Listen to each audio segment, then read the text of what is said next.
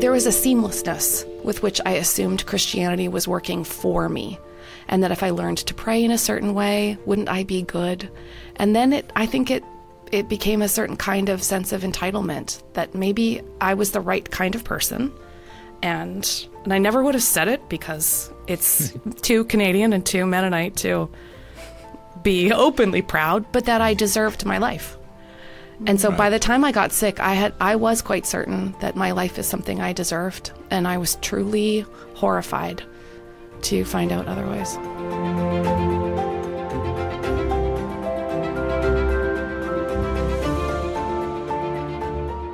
Hey, welcome along to Reenchanting. It's Justin and Belle here. Just before we introduce today's guest, Kate Bowler, uh, we just wanted to let you know that you've got an opportunity to support the future work of the Reenchanting podcast. Um, if you've enjoyed listening to season one and season two, would you consider supporting this ministry, this way of bringing these conversations to people with and without faith? Um, your giving means that more people can experience the podcast. Uh, so if you'd like to join our community of supporters, you can visit seenandunseen.com slash give. Um, and it's a good time of the year to think about doing that, I suppose, isn't it, Belle? It's a great time of the year, and I don't know, you don't tend to know how podcasts land land on your phone, but just to say that this one is completely made possible by the generosity, the encouragement, and the support of listeners, of people like you who want the world to be reenchanted, who want their friends and their family to be reenchanted, who want to have these conversations and to keep listening to them. Yeah, so uh, we'd be really grateful if you'd consider making a gift to Reenchanting, to Seen and Unseen part of Yes. your, your giving as we approach Christmas this year. Um, again, the link is with the show notes of today's program, seenandunseen.com slash give. For now, enjoy today's program.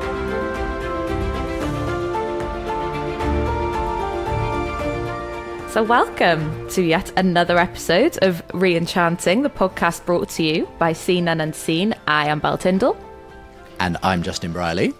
And we, along with our very wonderful guests, we ponder whether this post Christian, post-modern world can be re-enchanted with the wonder and the mystery of the Christian faith once more. And you know the drill by now. If you could rate and review our podcasts, if you could subscribe and like our videos, by doing so, you are helping re-enchanting go far and wide. That's right. It would be really helpful if you could do that, uh, especially because we really want people to know about today's guest. Kate Bowler is an author, podcast host, and associate professor of American religious history at Duke University in North Carolina. Now, after being unexpectedly diagnosed with stage 4 cancer at the age of 35, Kate penned the New York Times best-selling memoir, Everything Happens for a Reason, and Other Lies I've Loved, as well as No Cure for Being Human and Other Truths I Need to Hear. Kate hosts the Everything Happens podcast, which she's got wonderfully resplendent behind her on her camera today. and uh, she often talks on that podcast with guests about what they've learned in difficult times. Yeah, so we'll be asking Kate about her journey with cancer and some of the theology often associated with health, wealth, and prosperity. And in a social media saturated culture where people often curate a picture perfect version of their lives, how can we re enchant the reality of being imperfect, broken humans in a messy world? So, Kate Bowler, welcome along. I'm really looking forward to this conversation as we talk mm. about, you know, and it's a, it's a kind of a on the nose title for today's discussion, but re-enchanting cancer, because that's obviously at the centre of your story. But before we get to your, your story, normally, and I'm afraid we haven't got you in person today, but normally we'd be doing this at the top of Lambeth Palace Library, uh, which is obviously a, a treasure trove of ecclesiological literature. So we always ask our guests, first question in, what are you currently reading? Oh, and how dare you downgrade me from the fanciness. I would like to grow? It's like what my dad would say to boyfriends Are you tr- prepared to treat my daughter in the way she would like to become accustomed? So, And we haven't. how dare you? Well, actually, I just finished a few moments ago this beautiful book. Um, it's an Irish book called Foster, and it's this little novella about. Um, about parents loving a child that isn't theirs, and I was completely in love and very weepy. I've read that. How many? Is it good Uh, to you? Did you Oh. love it? Weepy is a Ugh. is a symptom. Yeah. yep, yep, yep. What I, I always discover that Belle has read at least half the books all the guests have read, uh, whereas I'm usually completely ignorant of them. So I, this is an, yet another one that I need to add to my to my pile of mm. reading list. Yeah, but um, it, it's it's great. How how often do you get to sort of read, Kate? Is that something that's a big deal in your life? Well, historians are just vast collectors of the boring. We see it out there lying dormant in the world and we gather it loosely and then tightly into our arms. And so, yeah, for the most part, I'm just reading, reading. And then I read a lot for the podcast, but that's the first time I've ever read widely out of field. For the most part, I mm. read mm. incredibly mm. detailed histories of American religion.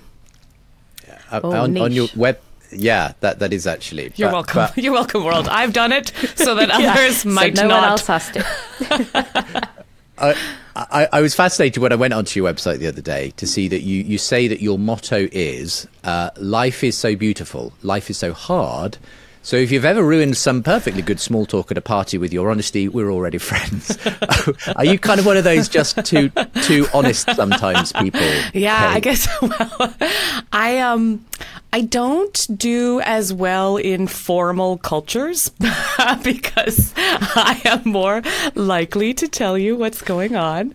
Uh, yeah, which is surprising because I was born in London and yet somehow somehow not fully prepared for um, you, you, didn't inherit the British Reserve that, that often or, comes with it. Yes, or what the French call la politesse. I've got uh, got very little of it. Um, but I think maybe because I study the creation and sort of calcification of cultural scripts and cliches, I think that has made me even more likely to break them. Mm. I love it. Before this podcast, recording, I've spent about eight minutes in your company when you popped into our office in London. And after those eight minutes, I already knew you were one of my favourite people ever. so I think nice. It was like this like refreshing whirlwind into Oh my office. gosh. Hi, how are you? What's going yeah. on? Do you know this so, person? yeah. So it totally works. Um, and it I, it's going to make you a great podcast guest for us. So, not mad about it. Yeah. Thank you. um, so, can we start talking about you? Can we start from the very beginning? In that, what did childhood look like? Growing up look like, and where and how did faith slot itself into an early Kate? Yeah. Well, both my parents uh, became Christians a bit later in life, which I am grateful for because they had a very. Mm. Uh, they, I didn't get a lot of the Christian kitsch that comes to define much of North American religious childhoods. I did get one Christian uh, recording album about aunts who were very pleased about their faith and sang about patience a lot. Uh, that was that was one haunting moment. But for the rest of them, uh, it was just the sense that I lived in a very secular country, Canada, and that faith would have to be something you would choose for a very good reason. Otherwise, um, what's the point? And so my my mom, I think, is the only person I've ever met who was spiritually converted by a tract she was in a student center and someone wow. handed her like a threefold piece of paper that was like, oh. Have you sinned and fallen short of the glory of God? And she's like, I suppose I have. Wow. Those people was, do exist. It works. Karen no Karen Jensen. Yeah. That was uh, so that was it for her. And um and I think my dad read Augustine and thought, you know, I suppose this is a worldview. And um, and the the combination of that was was a lovely bit of I I learned I think what I now understand to be the the beauty of pietism, like the the knowledge mm. that your mm. spiritual feelings can be reliable because God can be working through um, you know, as John Wesley would say, right, the strangely warmed heart. And mm-hmm. And what I learned from my dad's very cerebral faith was that it was worth asking questions. And so uh, immediately I did. I always wanted to be a historian. I thought, what a wonderful way to be nosy with other people and collect endless amounts of bits that could create what I hoped would be a better worldview. And that really fundamentally shaped what I thought of as like the Christian faith. Mm. Yeah, interesting. I, I, it's so interesting to hear, in a way, the very different ways in which your parents came to faith. You know, one through a tract, one through reading Augustine. Um, I don't know which is like the more unusual yeah. there, the more unlikely. it's like one person you know. padding a book who has closing 400 pages, the yeah. other just a well, single sheet of paper. What, what kind of sort of ideas, though, did you grow up with then, uh, as you grew up in this Christian household, when it came to, I suppose, things like success, suffering, this this kind of mantra yeah. that everything happens for a reason? I guess you picked up some stuff along the way that you had to then rethink later. I, well, because it's a strange thing. I, I mostly grew up among Mennonites who are just, you know, the cheese eaters of the prairies. They lovers of flat pack furniture. Uh, that they will build in front of you at a party when you've asked them not to. They're just, uh, but they love suffering and they have a, a, an acute theology of suffering. And they are also very proud of unbelievably low low standards for life. It's the, it's that sort of theological pessimism that says huddle up, stay together, um, because they have, of course, been a persecuted people, and so it, it was. I didn't realize though that somewhere in me, and then I kind of began to think, well, maybe somewhere in all of us was a sort of dark thread, though, of entitlement that if I was good in some way, that I was always trying to figure out that I would be building something. And so maybe I did it early on with even just my beliefs that I could have I could have the right beliefs. I could have mm-hmm. the right doctrine. I could have a sound and interesting foundation for my arguments. I felt very um, there was a seamlessness with which I assumed Christianity was working for me and that if I learned to pray in a certain way, wouldn't I be good? And then it, I think it, it became a certain kind of sense of entitlement that maybe I was the right kind of person. And, and I never would have said it because it's too Canadian and too Mennonite to be openly proud, but that I deserved my life. And so right. by the time I got sick, I had I was quite certain that my life is something I deserved, and I was truly horrified to find out otherwise. Mm. And you've done a lot of work. Did that come? You've done a lot of research into prosperity gospel and prosperity theology. What came first for you? Was it that research or was it more introspective? Well, oh, it was the research. I fell in love with studying the prosperity gospel the very first time I saw a church that I thought was a factory pop up in Canada spilling people out on Sunday morning. And I was like, because I loudly told everyone, no, that is for Americans. Like, we don't do this here. we don't have massive churches. We don't have, church, you know, pastors with amazing hair. We don't have people who celebrate Pastor's Appreciation Day by giving their pastor a motorcycle. Like, we don't do that. And then to find out that it was largely Mennonites that were attending Canada's largest prosperity megachurch in my hometown of Winnipeg. That first, my historical side of my brain exploded. And then the other side was like, yeah. well, then I have to figure this out. Like, how is it that people theologically accustomed and to suffering would choose a theology of victory? So I tried to solve the riddle of the, you know, Mennonite prosperity megachurch for most of my 20s. I traveled around interviewing televangelists. Um, I'm trying to make that sound normal to you, but I'm just gonna I'm just gonna let this sentence be what it is. What what was some of the standout sort of memories you have of that very interesting period of, yes. of interviewing, I guess, quite unusual people? Well, I mean, because there's there's all the caricatures, and you know that they are the private jets and the his and her Mercedes, and and and and they are, for the most part, true. I mean, I have stood next to an entire, in a megachurch with a first lady next to it, just a wall, megachurch wall of an aquarium. Um, next to a, big sign that said like behold i will make you fishers of men. Then i realized that they had released just one shark like into the water which i thought was sort of spiritually apropos. Wow.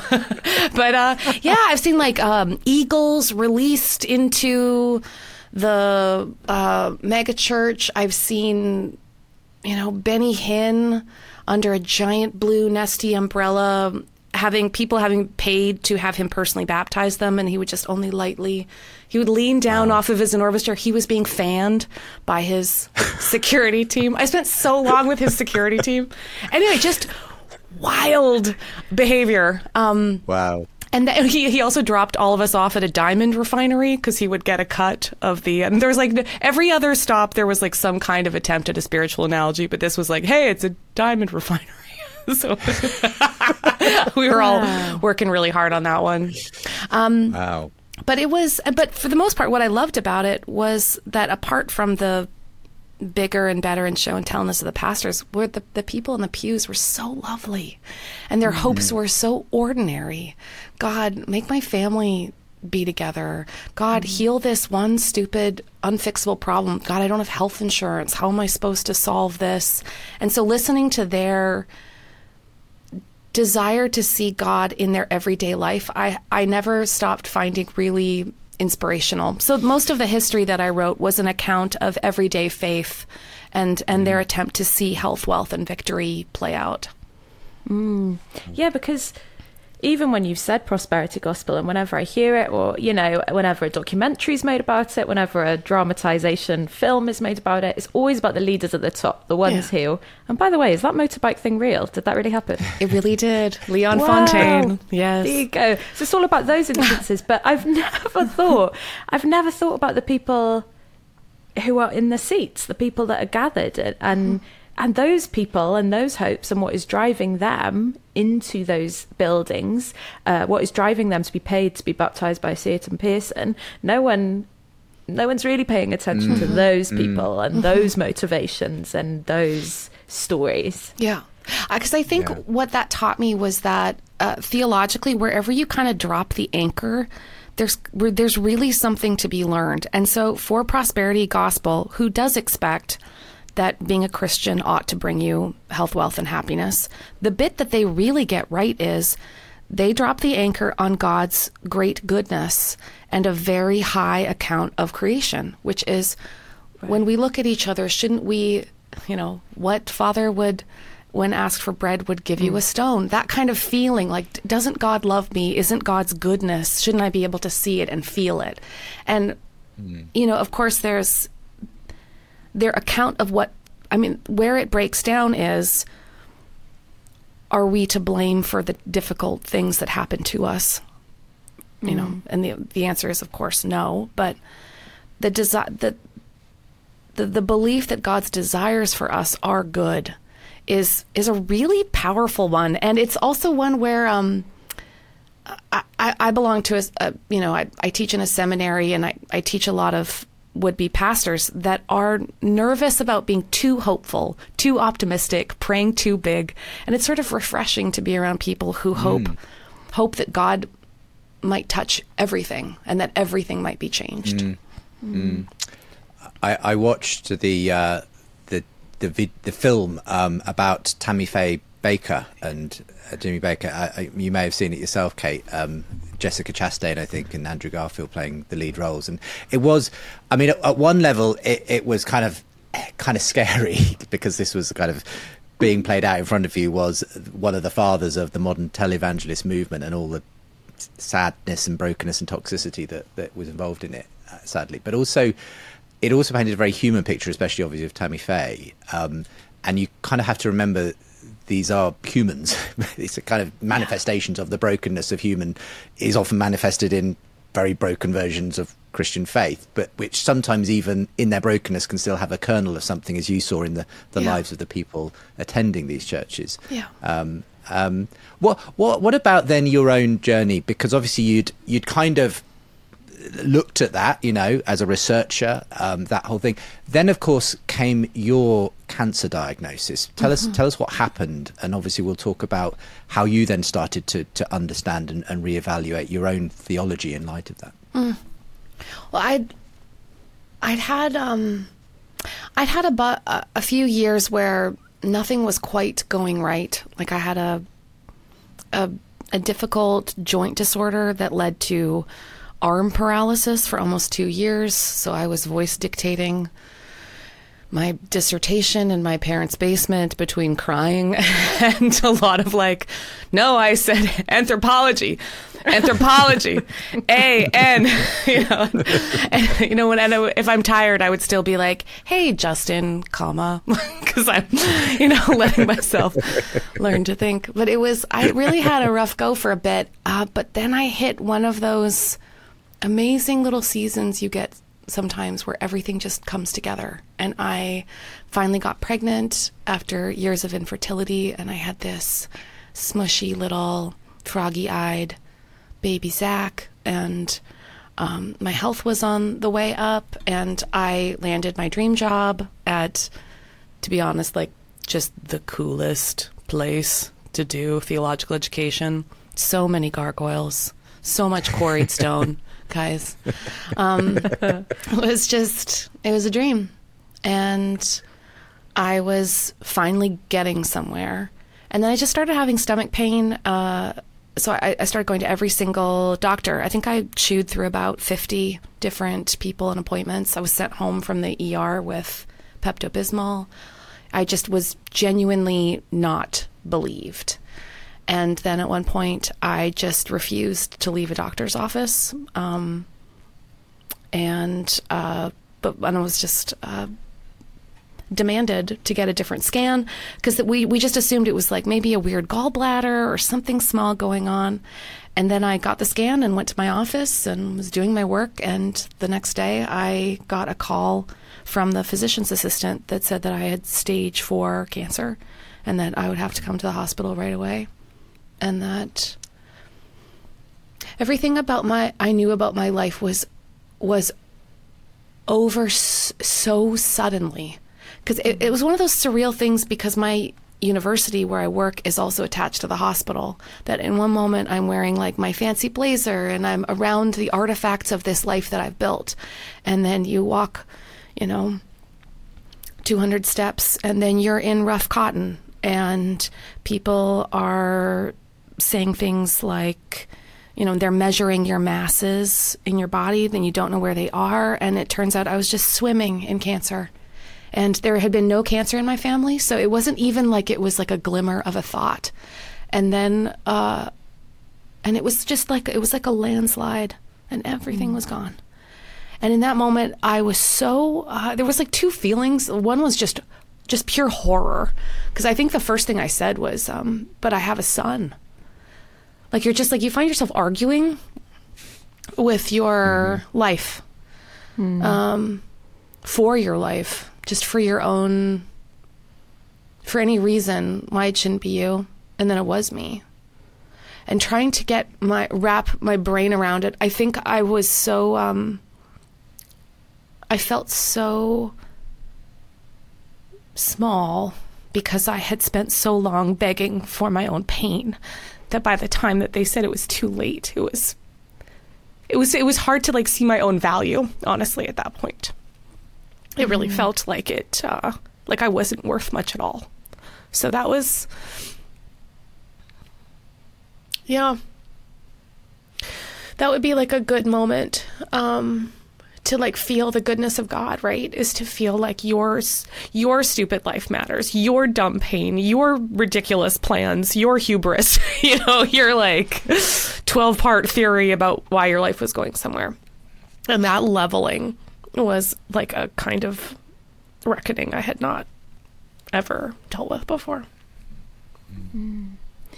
And you said you felt really small and, and, and small in the system and did was there a sense that you felt God's closeness or goodness in there, or was that absent? Did it feel absent in that moment? And and was that you know there's such a yeah. there's such a um like a an, a thought that that that faith must be a comfort in moments like that. yeah, yeah, how, yeah. How yeah. does that work out in reality? It's so funny because, like, oh, because that's right. I just remember C.S. Lewis's response to that when someone was like, "Your faith must be such a comfort to you," you know, now that Joy's died, and he was like, yeah. "Not at." all. Not a bit. and that's C.S. Lewis. Yeah, exactly. exactly. Yeah. I um I was very I was very angry at mm. God. I was I wasn't so much angry for I was I mean I was angry for myself. But I but my son was 18 months old and I thought this is this is this is this is ridiculous. Like mm. there there will be there cannot be a world in which this can be okay. And so how can you love me? How can you even what was was what was any of this for, honestly? And and so I was very angry. And I think also people's attempts to be comforting were there's a particular cruelty that Christians can have in their hyper certainty, in which their uh, desire, their, part of it is the desire to comfort you, you know, heaven, families together, et cetera, et cetera. But most of it is there's just a punitive edge to it in which promises of heaven are meant to be a solution to the problem of pain, as if it demonstrates my unfaithfulness to be so wildly pissed off. And so I, I you know, I really found it very difficult to be around people of faith for a long time, um, especially during treatment. But there was this one cushion of it in which I felt, despite being so angry, God's intense love just like bubble wrapping. Like like I, I should have hit the sub basement at that point, but then didn't. Mm. And that, mm. like, the intensity of that love, which I have genuinely never felt. And certainly, I think what felt so comforting about it was I was so mad. and like, but it didn't touch that. Like, I still felt loved. And that I thought was kind of amazing because it got me away from the sort of like, I have to be good. Well, I certainly wasn't being good. I was just like a ball of rage. And I didn't have to manufacture it with good theology. I just felt mm. loved even as I was sort of like screaming and, and, crying and flailing around. And I think that felt more real to me than any other yeah. knowledge of God, precisely because I, I, couldn't make it, or at least I wasn't.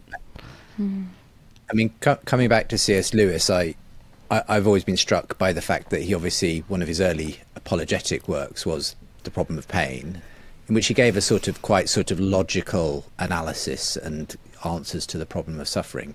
But then, of course, one of his later works was A Grief Observed, initially penned under a, a pen name, but kind of speaking more from the raw reality of, of losing his wife, Joy, and and just the difference that there is between the kind of the, in theory, uh, apologetics and theology and the actual reality of of living through suffering. And I guess you must have had some sort of you you looked at and heard about and read, you know, the, the answers, the theodicies, and so on before you yeah. you contracted cancer, Kate. But I guess did I mean did any of that make any difference whatsoever when you actually came to confronting the pain and the grief and the suffering itself? You've asked it in such a lovely way. I haven't thought about it in that angle before because I I guess what I was an expert in was cultural stories about mm-hmm. pain and suffering and how unnecessary it is. And America has solved it. And mm-hmm. do you not have an essential oils routine? And, um, but I, uh, I, I think what I didn't expect was, um, maybe just like this the roller coaster of the psalmist's language that you can be so like you can that that lament can feel so righteous mm-hmm. and then and then like the psalm turns a corner and then god's proximity is so real and and that that constant feeling that you feel abandoned and yet you don't and yet you don't is mm. is one I don't think I could have described, let alone used as an argument. But now, honestly, uh, it's one of the very few things that I believe to be a genuine promise is that God will never leave us. And that is what I have in my mind when I think of is like even even there in a place where God should not be. That is precisely where God draws near. Yeah. Mm. I am um, so uh, getting all biblical geek on you now. I um I Psalm 23, you know, there's that that's the really famous one, like the Lord's my shepherd, I lack nothing, and all of this, and all, and then right in the middle, there's this little line about even though I walk through the darkest valley, I'll fear no evil, and then the line in English goes, um, I will fear no evil, for you are with me. Mm. But that are with is an English device to make the Hebrew translatable. So in the Hebrew, it's just, I'll fear no evil because you, me. Like, Because we're one. Because you, me, we're one in this, right in this, we're one. And, um, and I think that is It's lovely. yeah, so like there, the you know, there's no outcome. That that psalm doesn't offer an outcome. You know, the psalms don't offer an outcome. The promise there is the whole you me. Yes. You exist, I exist. You me, like they I we're like interchangeable. that. Oh, good. yeah, that's just the biblical geek in me. I love it. But um, yeah, I love that too. But um, you you mentioned lament there, and for anyone who isn't a Christian or isn't sort of you know um, isn't necessarily aware of the depth of that word and what it means, how would you describe? Cool, this is a big question. I realise as I'm asking it, but talk us through that word lament. What do you mean by that? What would that look like? Mm. I guess a an absolutely honest and raw and righteous anger at the unfairness of life as it is.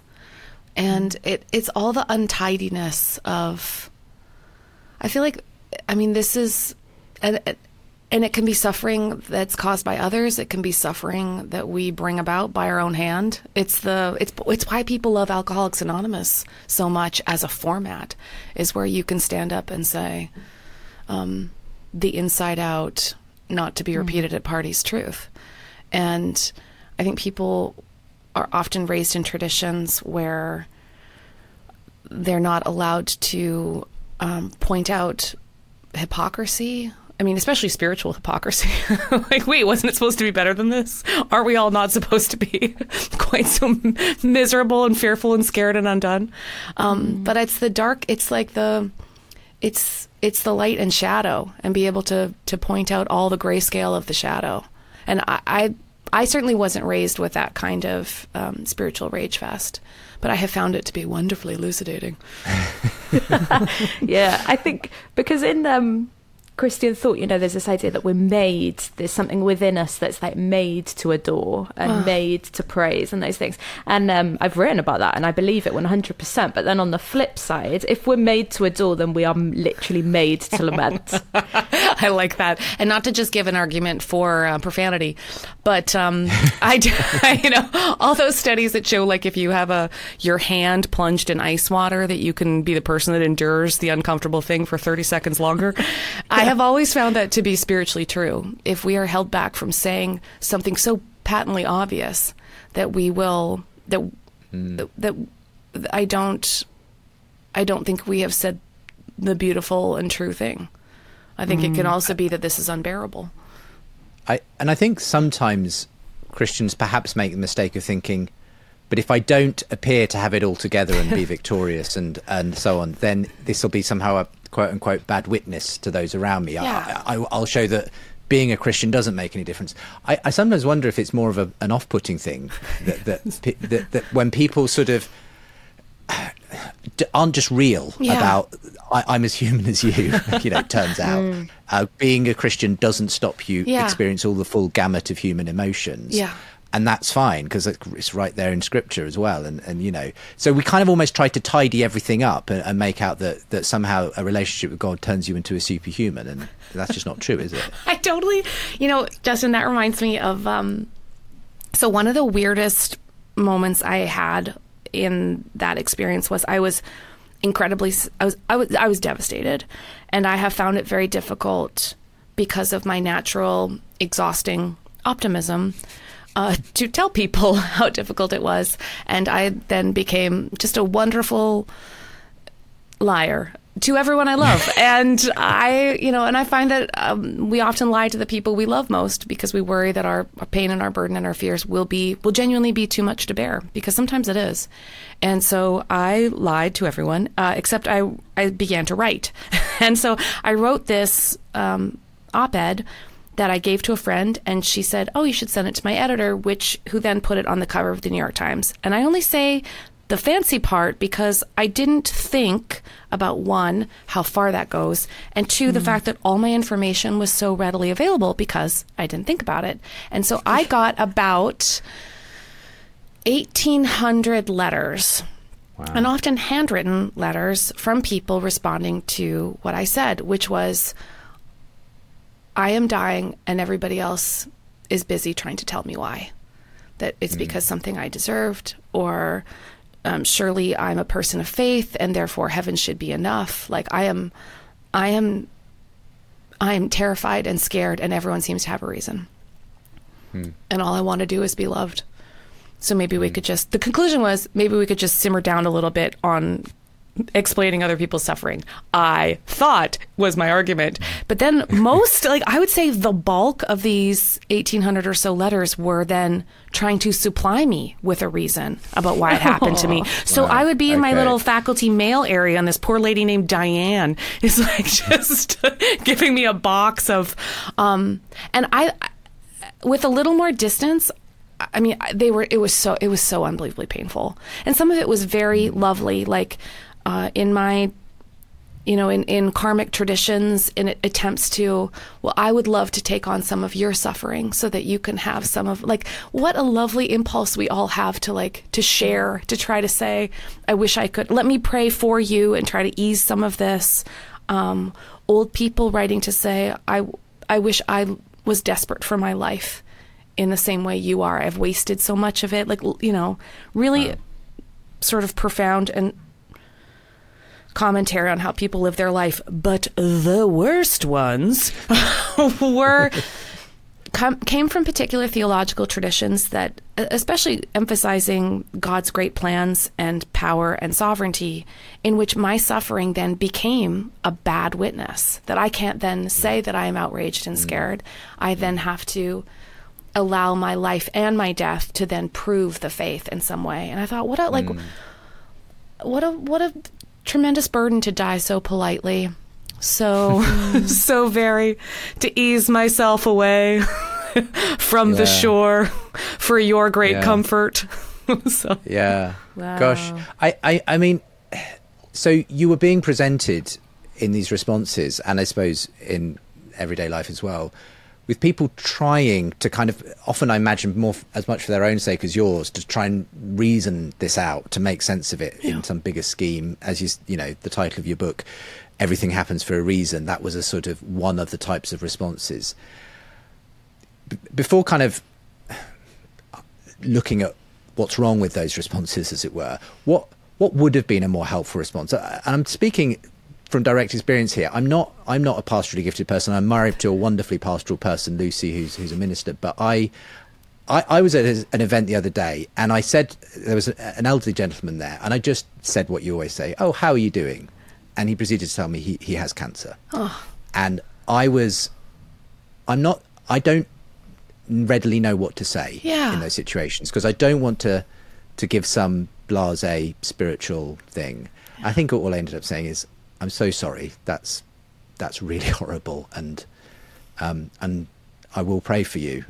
Um, I don't know if that's that a was perfect the but response. What, what is that? I don't know that it is, but but what what what what would have helped Kate when it came to people just hmm. you know having something to say to you? I like what you said. I love it when people could look at me. I loved it when they said something like, I'm so sorry this happened to you. Like there's just something about the, because I mm. felt so irrelevant. Um, so feeling like my suffering in particular counted was really special to me. Um, I loved it when people asked. I also loved it when people saw that I was tired and didn't ask. That person obviously volunteered and wanted to tell you. And in those moments, mm. I think the immediate mirroring back that is the absolute worst. I'm so sorry. Um, Mm-hmm. I like it when people say a lovely thing that doesn't sound like a eulogy. Um, you know, when they're like, you know, you're such a a wonderful and funny person, and I'm just you really don't deserve that. Like it's just it, I I like the as opposed. To, I once got a letter written from somebody that was entirely in the past tense. That was like Kate. Wow. You were so funny. Oh, You wow. were. And there's something about the fact that he was my age and really good looking that just like killed me. I was like, I'm still a vibrant person. Um, I love it when people um, uh, say if if if they're the helper type, and that's usually a time to just identify what kind of person do you want to be. You can just be the the in the moment consoler. You can be mm-hmm. the later helper, where you say, you know, I'd love to be on your team. Um, I'll be in touch over email just in case you might need something I'll come up with. You know, and you don't have to say what it is because it's so mm-hmm. nice when people get a gift mm-hmm. card or like a dumb non teaching me something present or I have most of my problems have been solved with junk food and a dumb compliment. Um, maybe you want to be the encourager who just like sends a sweet text or a stupid story. Or you can just put it on the calendar for yourself that says six months from now, I will check back in. Because nobody really remembers after about three months. So it's it's nice to be the person who circles back. You can never be all the things, but maybe deciding if you could be one of those things is nice. Yeah. Yeah. You um we've already mentioned it, but the title of your book is Everything Happens for a Reason and Other Lies I've Loved. And then your podcast, you've chopped off the for a reason bit, which I love. But um I'm really intrigued by that. Firstly, and huge question, and also people should just buy your book, so don't don't give it all away. But um where have you landed on the everything happens for a reason thing then? And also, my second half of the question is um what other lies have you loved? Oh, man. And what what Yeah. what has been maybe the other most painful one Yeah. to have to sort of tear off? Well, I have solved the problem of pain and of being a person. so with my five Nailed step it. plan, I've got great hair Wow. and a plucky attitude. Um, I think that's one of the most difficult things about trying to to be constructive, right? Is that we at least in especially in North America, they're obsessed with solution oriented responses. And so then trying to say, well then what do we believe?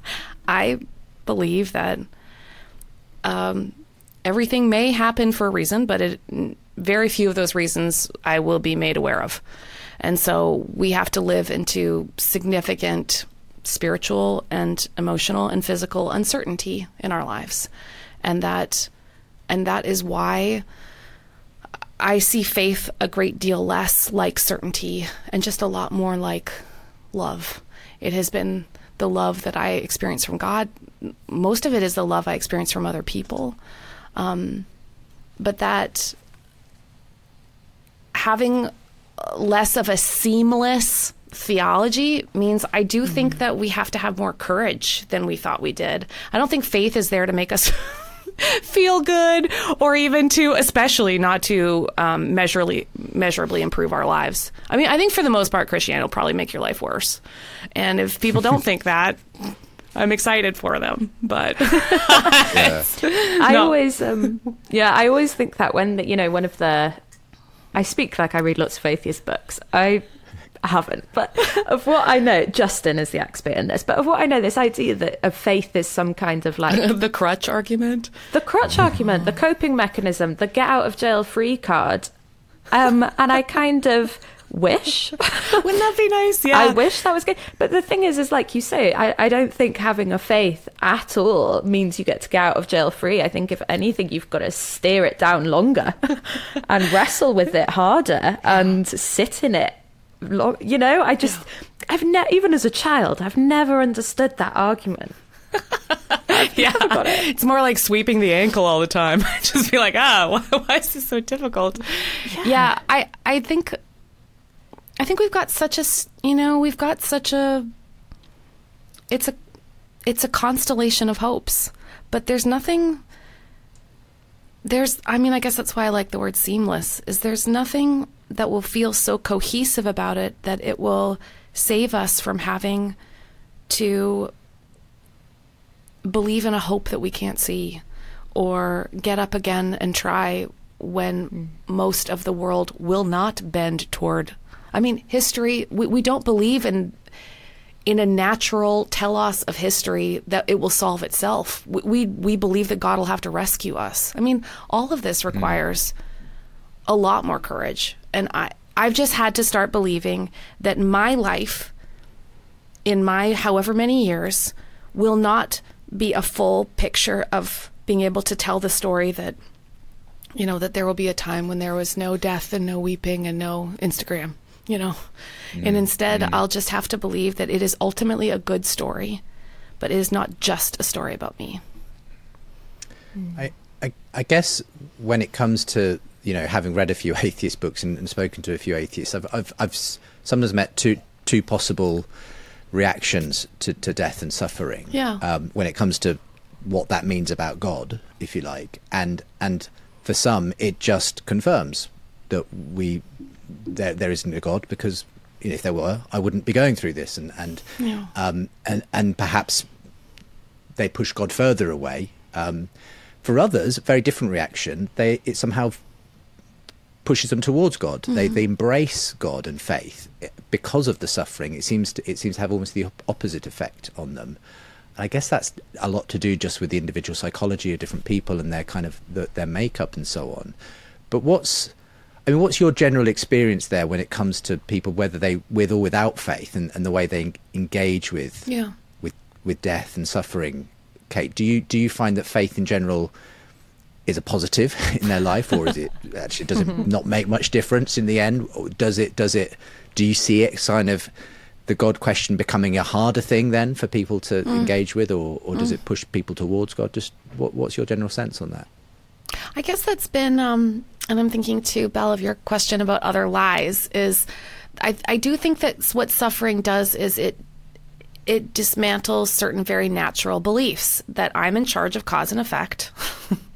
I do this, this happens. Look at me, build this wall. Um, so one of the things that comes apart then is our accidental individualism. We will require others to be a horrible group project. Um, uh, another lie that um, comes apart is that we will feel the cohesiveness of our own best ideas. So most of our beliefs we don't always get to experience the emotional benefits of. I think. Um, love for others. That's painful and usually involves errands. like it will not get you ahead. I mean, so many of our mm. virtues then become our burdens. And that is because, and that is the strangest part about this, and that is, I think, what comes apart in people's lives is the more we love, the more we love. the more we love, the more painful it becomes because then the more we love, and then we will lose, and then we love. I mean, it's this awful, wonderful cycle that we're caught in. And in that, I think people feel like they have to grapple with the sweetness and unfairness of so much love and that grief is this burden of love. They have to then decide whether, in the absence of it, they will turn toward more love or whether they will calcify.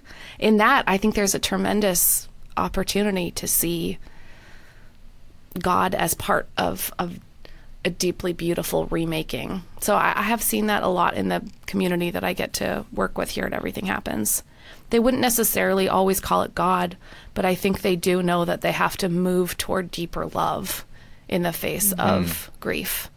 And that something constructive has to happen after. And that is also a wonderful place to think theologically.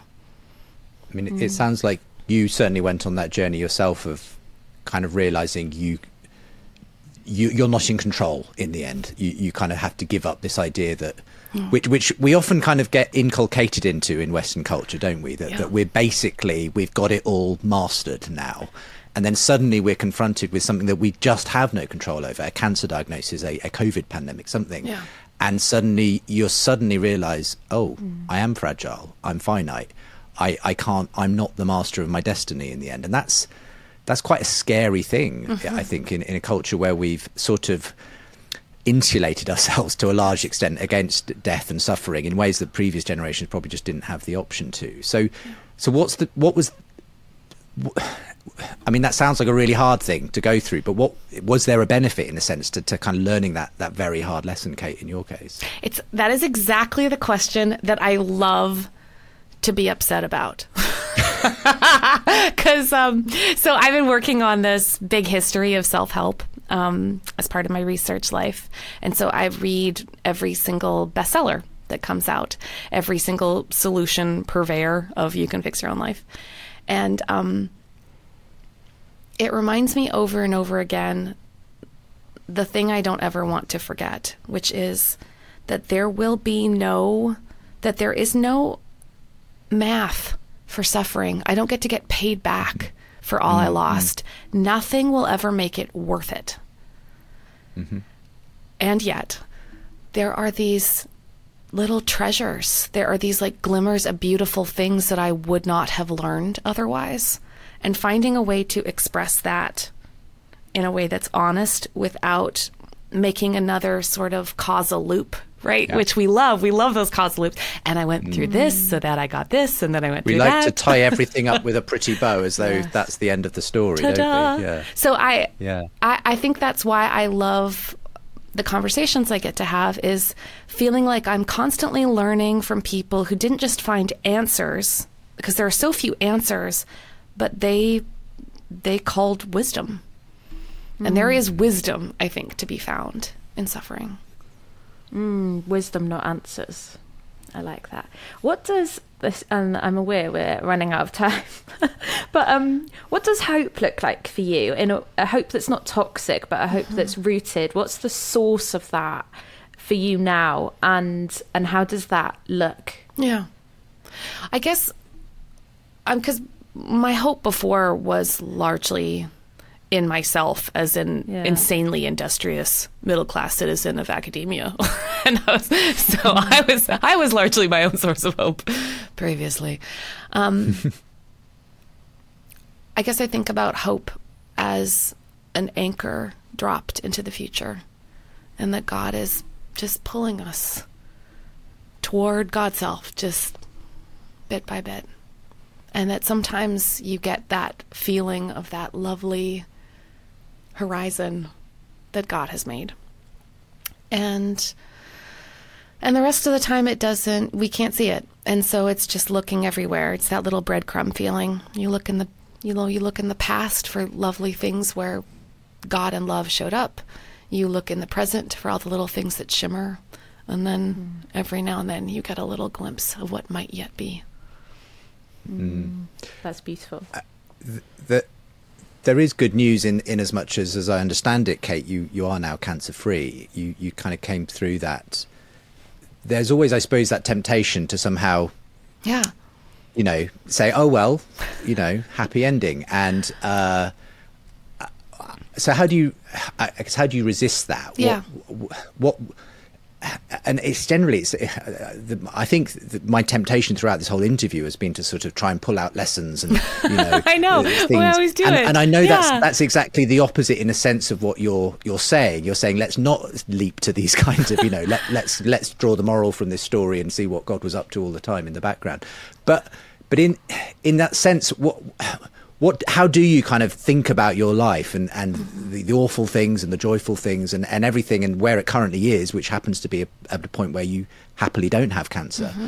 um, what's what's what's kind of how do you kind of put that all together if you like in uh, in, in some kind of bigger picture yeah well and justin you, you've done a wonderful job of not being a solutions factory. So never, never think that you, never think that you've done anything close to that. Um,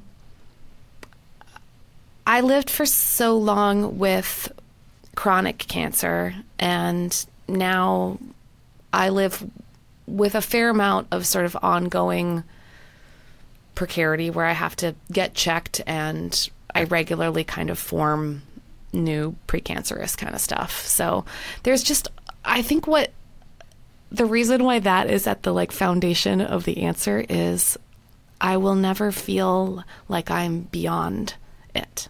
Mm. And I guess in that one way, I mean, I, I wish that I was, you know, had an uh, uncomfortable confidence in my future. But I think what I never want to unlearn is in my precarity, I learned to see something about who God is, that God loves the brokenhearted. And I learned to see something about the human condition I would have missed. And now that I see it in myself, I see, I see it in everyone. And that that has I, that humbling where I am exactly as special as everyone else. I really hope mm. will shape my understanding of justice and of love and of service. Because what else are we for, you know, except to know each other's burdens? Mm. I don't mean for that to sound really pious. I just like I, something broke, and I don't think I yeah. think I don't think it I don't think it will ever be smoothed over, and I think that feels that feels more honest, I guess.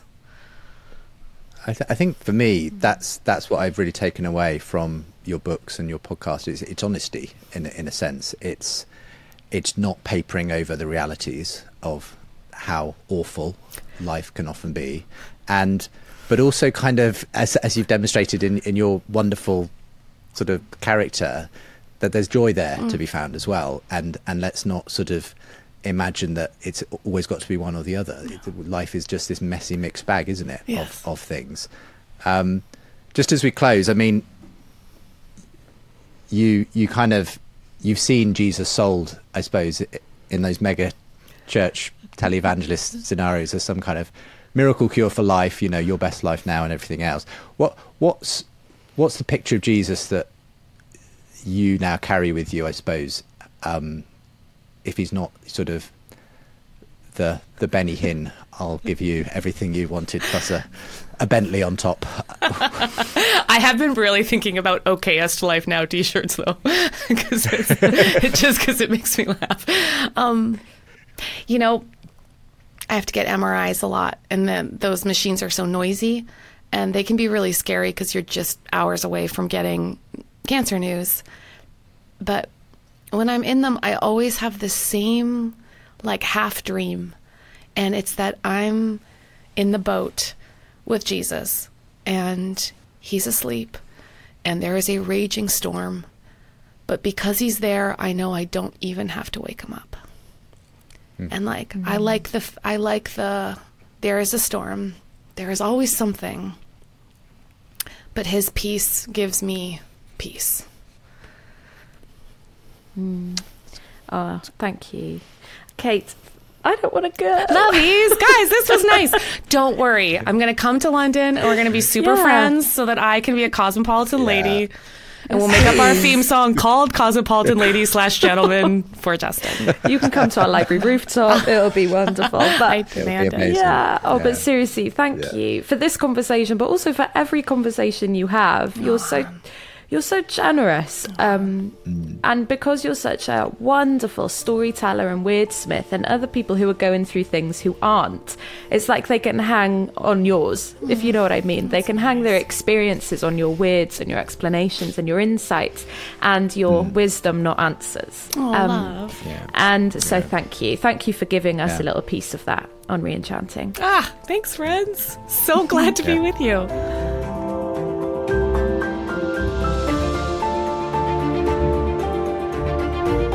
Well, just before we finish up today's episode of the show uh, with Kate Bowler, I just want to say that we're inviting you to support Seen and Unseen and the Reenchanting podcast in particular.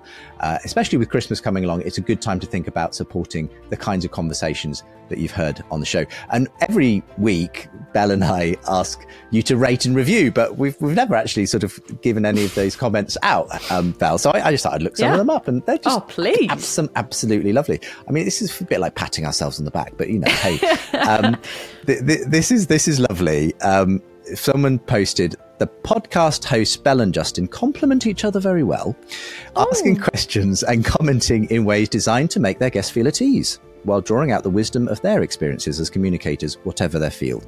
While watching sets the scene and comfortably passes an hour, listening again is doubly worth it. Wow. So much that I missed the first time. Wow, that well, that is like the perfect review.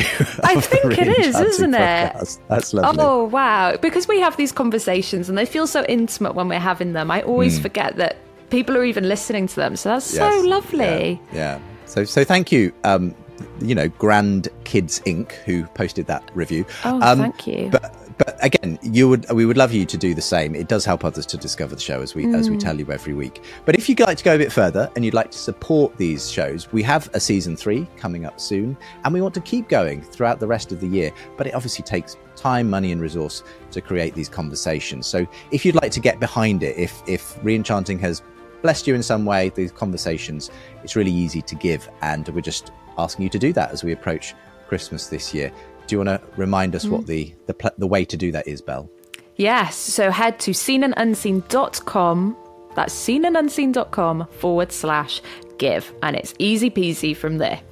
Yeah. The link is also with today's show if you're watching on YouTube or listening on podcast. Mm. For now, mm. thanks for being with us, and we look forward to seeing you next time. Our final yeah, episode, our final one of season two. Uh, Esau McCaulley coming up next week. But for now, thanks for being with us.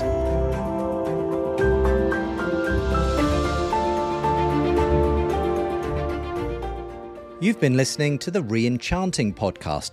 Do subscribe to listen back to all our past episodes and help others to discover the show by rating and reviewing the podcast. You can also find more videos, articles, and resources at seenandunseen.com. See you next time.